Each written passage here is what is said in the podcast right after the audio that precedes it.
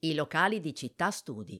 Sono discreti gli indirizzi della notte di Città Studi, dallo storico bar basso al ristorante superficiale, ricavato da un cinema a luci rosse degli anni Sessanta. Divanetti, oggetti di design, colori accesi e pareti tappezzate di foglie dalle mille fantasie, eredità dell'epoca in cui si vendeva carta da parati.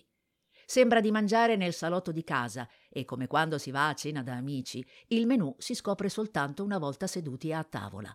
Versatile e quasi nascosto in un palazzo elegante di via Donatello, il nuovo Tone and Bread, un po' caffetteria e un po' wine bar. Tone è un laboratorio del pane. Si fanno il puri, il pane georgiano, per lui è stato costruito l'apposito forno tradizionale della Georgia, il tone, il cacciapuri al formaggio, il pane islandese, tutti preparati con farine integrali e bio.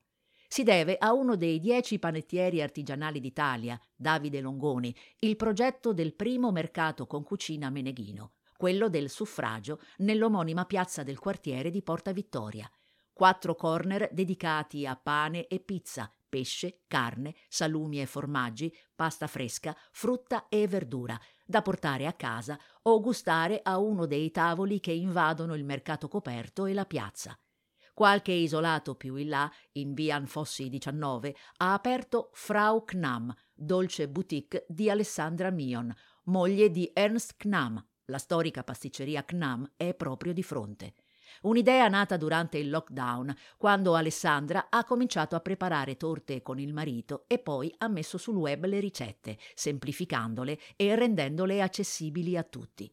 La sua specialità sono i bignè, 24 tipi diversi, 18 dolci e 6 salati, alcuni dai sapori davvero sorprendenti, come quello al riso, zafferano e cioccolato fondente.